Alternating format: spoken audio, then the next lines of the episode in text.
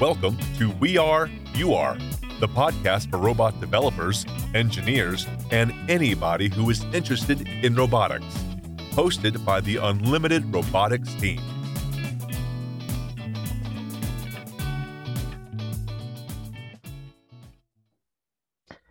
Hello, ladies. Hello, gentlemen.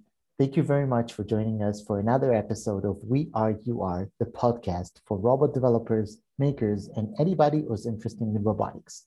Today we have a special guest, not, not just because she's a super interesting person, but she's one of the few females that we're hosting or guests in our podcast. So we are super excited by inviting her and her participation. Dr. Reut Mirsky, thank you so much for participating today.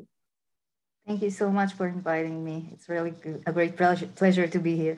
Uh, thank you so much. And for those of you who do not necessarily know who Dr. Mirsky is, so Dr. Mirsky is a postdoctoral fellow at the Computer Science Department in the University of Texas in Austin. She received her PhD on plan recognition, a real-world environment from the Department of Software and Information Systems Engineering in Ben Gurion University in Israel. She's interested in the similarities and differences between AI and natural intelligence and how these can be used to extend AI. In her research, she seeks algorithm behaviors and frameworks that can improve existing AI with human-inspired design. Beyond her research, Reut is an active member in the AI research community, and this year she was selected as one of the 2020 Electrical Engineering and Computer Science Rising Stars. She is a star. In addition, her work has led to several awards, including two awards from the Israeli Ministry of Science and the Eric and Wendy Schmidt Postdoctoral Award for Women in Mathematical and Computing Science. Reut, thank you so much again for being our guest. So let's start with the first question for today. The relationships between human and machines. Why do we need making computers understanding humans? Uh, that's a great question. And um, I think that first and foremost, uh, it's, it will just make our tools become better. Uh, it's like asking why do we need our uh, calendar to understand the meetings that we're in and uh, if we know that we are entering a location, then it should be in the location slot in our uh, calendar invite. Uh, and you can see that uh, using Zoom meetings that uh, I assume Google don't really want you to have uh, Zoom as your main category of location for your meetings, and they would rather have Google Meet. So even for this invitation, uh, the location was a Google Meet, and you had to uh, manually insert a Zoom address.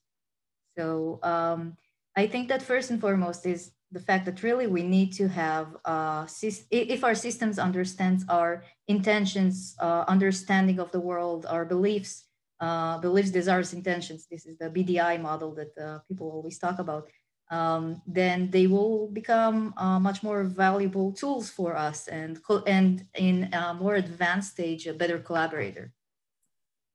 So thank you for the answer but do you really think people will eventually think of robots as social companions, or humans will always keep those uh, robots as static objects?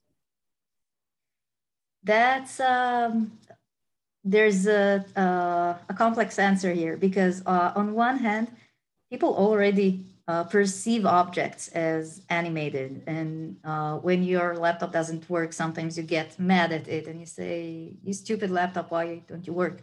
Uh, so we are uh, people give names to their cars, to their TVs.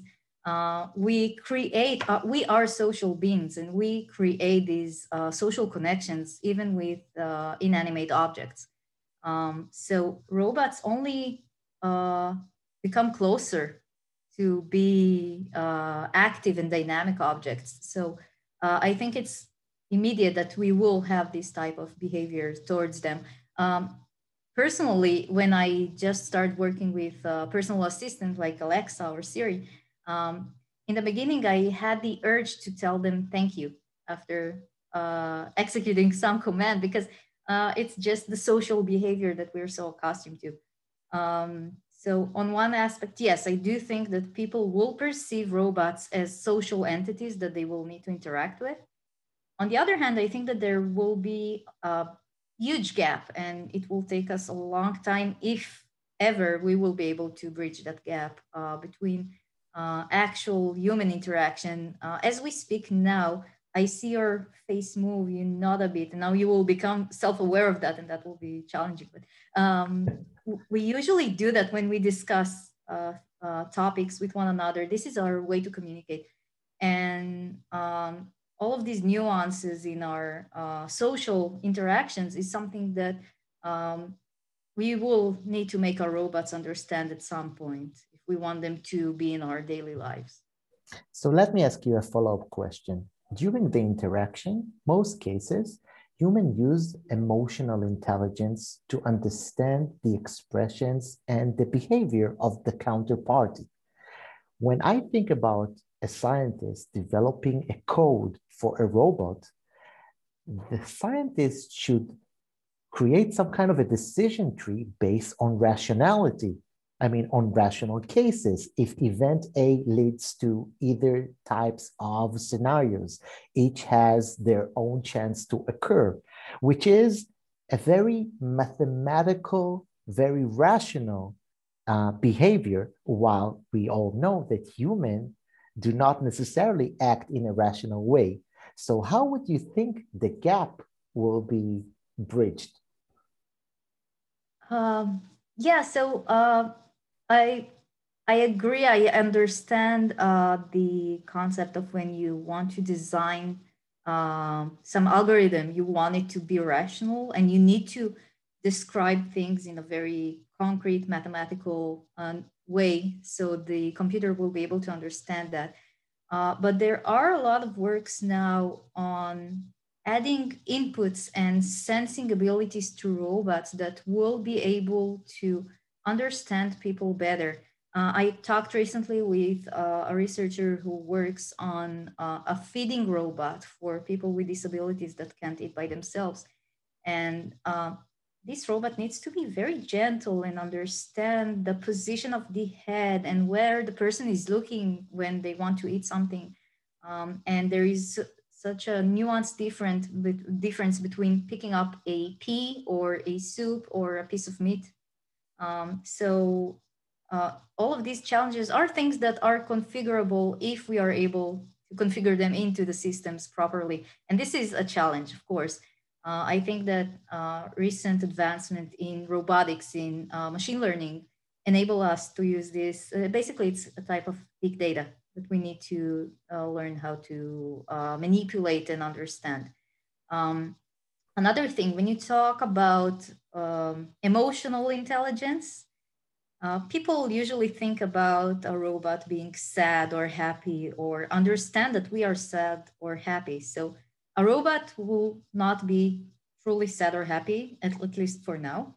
Um, but we do have algorithms that can understand sentiment, and sentimental analysis is a strong uh, research area. And there are a lot of works that uh, even today, if you uh, search uh, Facebook or uh, Google, they can they are uh, using context and the things that you write to understand your mood a bit and they know when you will be more engaged in something or not. So AI can start and to understand, to grasp that we have different states of emotion that will affect our decision making and they will adapt accordingly. Um, it will, there is a lot to, to work in this area, of course, uh, especially when we talk about robots and not uh, virtual assistants because uh, robots will need to interact with us. And once we are using physical interactions, people use much more uh, signals and cues. This is such a rich uh, type of uh, communication. We have so many different channels. So uh, that will be very interesting. And I think that a lot of interesting and very fascinating research is going on right now in these areas. So thank you again for the detailed answer. You mentioned uh, big data. You mentioned tons of data to parse from, to plan out of, to diagnose knowledge bases. So what do you think the future and the present uh, ways to solve the type of challenging that parsing, planning, and knowledge-based diagnosis, um, I mean, apply here, if if if if at all, if we can solve them at all. Uh, yeah, that's uh, something that is close to my heart because uh, planning and parsing uh, uh, and diagnosis are considered symbolic approaches and are considered more classic AI. When now we have big data, so and deep learning, why do we need all of these uh, symbolic approaches? And uh, I think that the main answer is the fact that we can't solve everything using big data as is. Um, and even if we can solve some problem with big data, it will be costly, and people are not always aware of the costs. Uh, training a BERT model for natural language um, can take uh, as much as a flight from New York to San Francisco in terms of the energy it consumes. So uh, if we can just add a bit of intelligence or what we call common knowledge, common sense, um, to our algorithm. So it will be able to use this vast search space and uh, efficient, efficiently search it. We will get much better results. And this is exactly what these uh, symbolic approaches give us. And a lot of people talk today about neurosymbolic, which combines both uh, neural networks and uh, symbolic AI together. So, for example, my research uh, involves a lot of theory of mind and the fact that we as people have models and constructs to uh, model other agents around us, humans or non humans. Um, so, if we are able to explicitly create this structure and model it, it will be much faster to understand an interaction than just uh, floating in the whole latent space of possible interactions between people. Wow, interesting. Do you think it will only involve software or a combination of new hardware, sensors, maybe under skin sensors that combines with software? Yeah, I, I think that uh, hardware will evolve and is evolving now uh, rapidly, and we see fascinating uh, new research. For example, the one that I mentioned about the feeding robot, um, and uh, a lot of work with uh, tactile and haptic feedback between a person and a robot. Uh, and these are things that are crucial to the development of AI as well, because uh, what our AIs will be able to do depends on the inputs that they get. Um, so the more we can feed into our brains, our artificial brains, the more it will be able to process.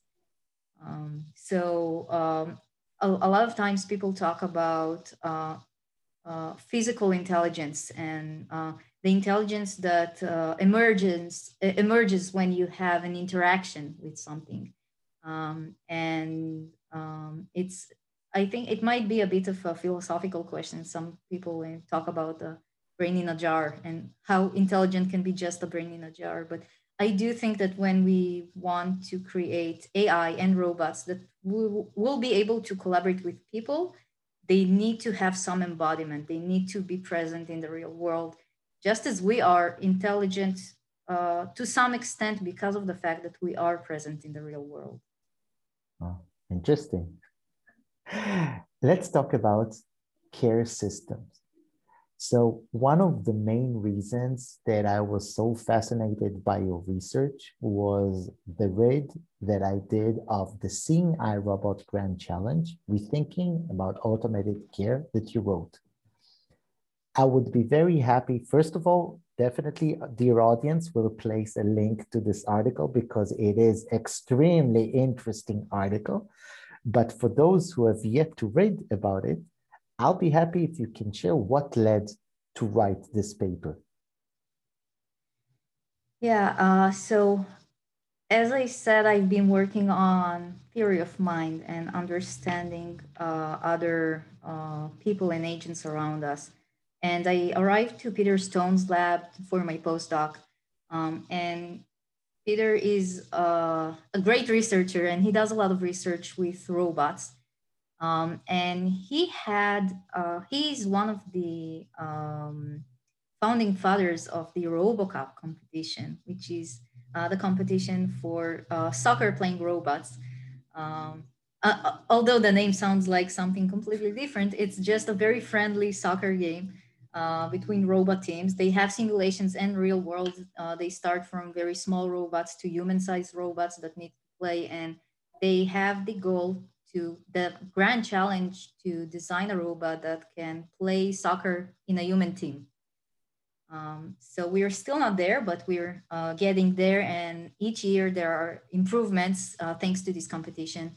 And I was thinking of uh, a very specific challenge that will require theory of mind and will require understanding the needs and desires of uh, a teammate that uh, you will that the robot will need to be the proxy for um, and guide dogs and service dogs are maybe the most wonderful example that we have for uh, other entity that takes on the goals of, of humans and try to assist them. So uh, that's how I basically reached this uh, grand challenge. And I must admit, the first time I read it, it was really mind blowing. And so I'll be happy to further understand what in your mind is will be the optimal service robot in terms of caring and and maybe some empathy um, to to the counterparty or to the human that it's supposed to serve. Um, is there any type of social disobedience that we should be concerned of when interacting with robots and maybe not complying with the standard caring uh, um, um, ethics or, or, or standards that we work we are accustomed to. So I'll be happy to hear your thoughts about that. Yeah. Um, so uh, in, this paper, I talk a bit about uh, when should a robot be compliant and when should it actually disobey. And I think that as part as uh, social entities, we do care a lot about the fact that the other uh, person or agent in front of us uh, has their own agenda. Um, and actually, people prefer to play uh, board games with robots that can't really uh, solve the problem all, in all times and cannot be optimal, which are basically more human like. Um, and in a sense, I think that if we have robots that are to some extent sub- stubborn, they will be more social. Of course, the stubbornness, uh, especially in a service robots that has some goal, it needs to be in very specific and careful situations. And one of the greatest example, again, from service dogs and uh, seeing eye dogs, when they need to uh, walk a uh, blind person uh, to cross a road, they know uh, when to stop and say, okay, now I'm not gonna uh, cross the road because a car is coming if the blind person can't see or hear the car, the dog should disobey and say, um, you want me to cross the road, I won't do that right now. Um, the benefit that we will have in implementing something like that in a robot is that the robot will, will be able to explain that and say, there's a car coming, so I'm not gonna move. Um, so this disobedience will be very transparent to its user. And I think that this is something that is very important. We are always so uh, afraid of having robots uh, um, that will take over the world or uh, AI that will conquer uh, and extinct uh, humanity. And it's, I, I think it, this is why, even if it's so far fetched, I do think that uh, we need to consider this type of interactions. And there's past research on trust in that uh, in that aspect that we want to build robots and machines that people will find friendly and will find um, companions that they can rely on. So that brings me to another follow-up question regarding visual appearance. You, you, you mentioned the interaction between the service robot and the person who it should serve. However, in the case of the dog that you mentioned, when a blind person walk with a dog, with a companion in the street, they are not in a static, I mean, in a, in a, in a shell environment. They walk in the street And there are people over there, and there, there is public. There are cats, dogs, infants, uh, old people, and, and a lot of people who are not necessarily are used to the situation. Do you think that this specific case of service robot as a dog should actually look like a dog? Let's call it Spot from Boston Dynamics, or it should looks like it should look like a a, a tool, a, an instrument, uh, something that may be visually nice, but not necessarily like a dog.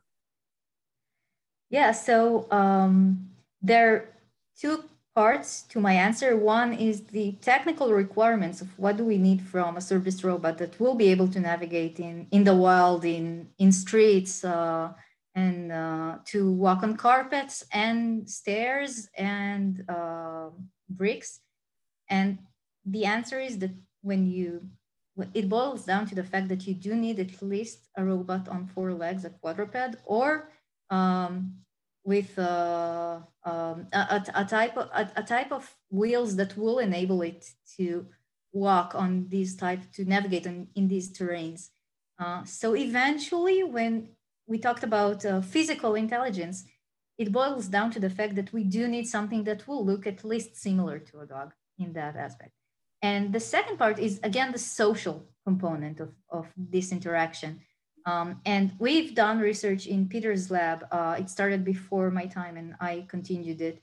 Um, that if you mount a robot with LED strips to blink like a car, I'm gonna turn right. Um, people don't really understand whether the blinking means uh, I'm gonna turn right or you should turn right. Um, so it's something that you need to be trained on. And like you said, when you walk in the street, some people have never encountered uh, this type of robot before, so they won't know what the norms are. So uh, you need to find a way that is more intuitive. And this is a research that I was part of. Uh, we mounted a similar robot with uh, a virtual head, and that head turned its gaze uh, and looked to the way it was walking. And this is a signal that people intuitively able to understand as I'm gonna turn this way. Uh, we even try to do the same research uh, between humans and humans. Uh, and uh, I was walking in a corridor and sometimes I looked to the way I was going and sometimes I looked to the other way. And that was a much stronger signal than my body rotation or the trajectory. So uh, when I looked one way and walked to the other, people collided um, with me. And that was really uh, a, a fun and interesting uh, research. Um, and I think that this is something precisely that we will need to have uh, augmented in such a seeing eye robot, uh, especially since uh, visually impaired people might not use the same cues that people are so accustomed to. So the robot can be a surrogate to that behavior. Wow. Wow. Great answer. Um, Dr. Mirsky, last question for today because you invested too much time in us and we appreciate it. Um, it was a pleasure. Thank you.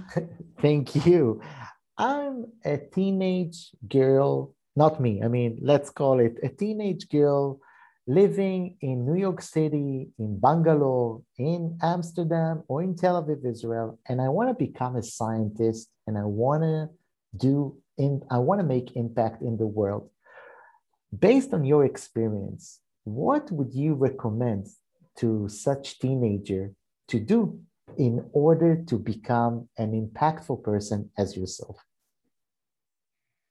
Oh wow, actually when I honestly when I was a teenager, I didn't think of going into robotics and uh, I didn't think about programming at all. I uh, only got to this when during my army service. Um, so uh, that's an opportunity that you uh, you don't know when you will encounter this in your life.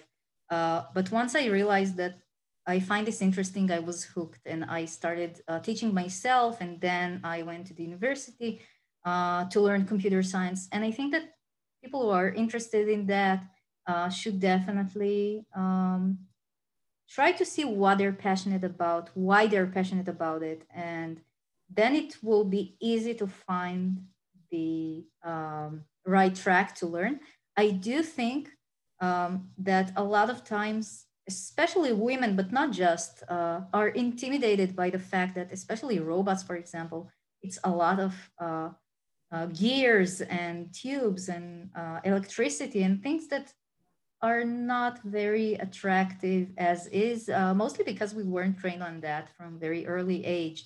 Um, and I think that uh, once I do hope that people will understand that, especially with robots and the fact that robots interact with people and are uh, should be at some point ubiquitous and in our environment in all times.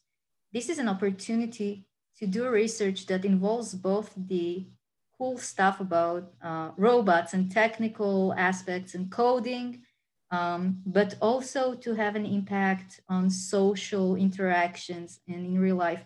One of the most fascinating research um, works that I am involved now is about rehabilitation robots and making robots teach people to uh, perform some motor skill better. Wow. So this is really cool stuff, and it works with uh, uh, physicians and physiotherapists. Um, and if not for the technology, which is a tool, I wouldn't be able to do that. So, um, I, I, in general, I think that everyone should learn coding, uh, but I'm biased. So, Dr. Reut Mirsky, thank you so much for participating in our podcast. It was a pleasure hosting you. I'm sure that all our listeners will be thrilled to hear what you have to say and your insights. Thank you, thank you, thank you. Thank you so much.